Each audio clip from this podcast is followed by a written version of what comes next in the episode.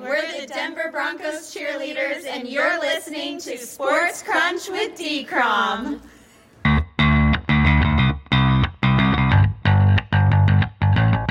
Back here at the 2023 Reese's Senior Bowl. This is Sports Crunch with D-Crom. I'm your host, David Cronin. We are joined for the second consecutive year by Mark Gaughan, who covers the Buffalo Bills for the Buffalo News. And Mark, the Bills obviously had the highest of hopes this year, but that season unfortunately uh, didn't end uh, as well as they'd hoped.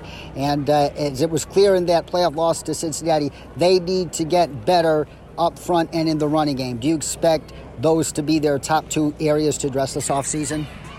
Well, they are going to be areas to address. Uh, you know, whether they're their top two, uh, you know, we'll see where they are in the draft. You know, picking near the bottom, you, you were at the mercy of uh, you know how the draft falls ahead of you. So uh, they generally have not reached for needs under uh, general manager Brandon Beane, So I don't expect them uh, to do that, but I, I think they definitely uh, are going to look to supplement the offensive line.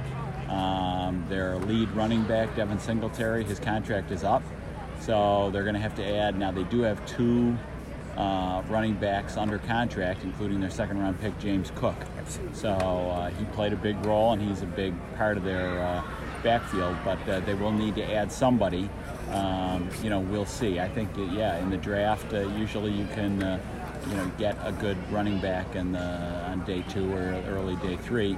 Um, so I think those definitely will be needs to address. The, something on the offensive line. They're going to have to add a running back. Uh, receiver is a is a need. Um, so we'll see if they can add a little more weaponry for Josh Allen. Absolutely. And another uh, decision the Bills have to make their uh, second 2018 first round pick, uh, Tremaine Edmunds uh, is uh, coming out of contract. Do you expect them to give him the franchise tag or let him test the market? It's kind of tough to give uh, off the ball linebacker the franchise tag because. there's only one franchise tag for all linebackers, and rush linebackers uh, who get paid more uh, factor into that. So the franchise tag is uh, 20 million or so um, for a linebacker, and that's a little that's a big cap hit to bite off. Uh, they haven't uh, Brandon Beane didn't rule it out, but I kind of would be surprised if they put ate up 20 million of cap space uh, with a franchise tag. you know, we'll see it's it's going to be costly to keep him. I mean, it, you know, it would behoove him, uh, Edmunds, to test the market and see what he can get out there. I mean, this is the biggest contract he's ever going to sign in his life.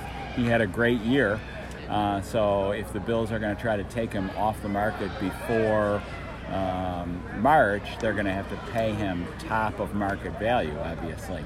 Um, and that's not easy to do uh, for a play, you know, for a player who's about to hit free agency. Now they did do it for Matt Milano uh, a couple of years ago, and they took him off the market uh, two weeks before free agency was going to start. Yes, and uh, we talked about Tremaine Edmunds. Uh, you mentioned Devin Singletary, and another guy coming out of contract uh, is Dawson Knox. Of those three, which one do you think uh, they uh, keep? Well, they already extended. They they, they did extend Dawson Knox. Oh, my mistake. During You're the right. season. Yeah, they did. Um, so he, uh, you know, and that was again usually. Um, usually those extensions only happen like before the opener or after the first week, but they uh, got him middle of the season, extended him. So that was a good uh, thing to do because Dawson Knox is a good uh, quality tight end. He had another good year for them, uh, two really good years in a row. Um, so uh, you know, so the so Edmunds and uh, Jordan Poyer. Uh, their star safety. Uh, he's their other big free agent. Yeah. Poyer's uh, 32. Yeah. His contract is up. He is coming off two outstanding years. He was a little banged up this year, but he still gutted it out and gave them really quality play, which they needed because their other safety was out for the year, Micah Hyde. Yeah. So, uh, you know, I think uh, Jordan Poyer is going to get, I think there's going to be a good market for him in free agency. And uh, the Bills uh, are going to be bargain bid shopping in free agency as well as the draft because they signed Von Miller to a behemoth contract this year. And when Von was on the field, he was uh, his old self. But unfortunately, he suffered the second ACL tear of his career, and that came back to bite the Bills uh, in the playoffs. Uh, how is his rehab going at the moment, and do the Bills expect it to be a full go for the start of training camp? His rehab is going well, according to him. Uh, he talked uh, after the season was over and uh, is extremely optimistic. Um, uh, so I think there's every reason to believe he's going to be back and playing at a good level. Now, you know, uh, he injured his, uh, he, he, tore his ACL on Thanksgiving.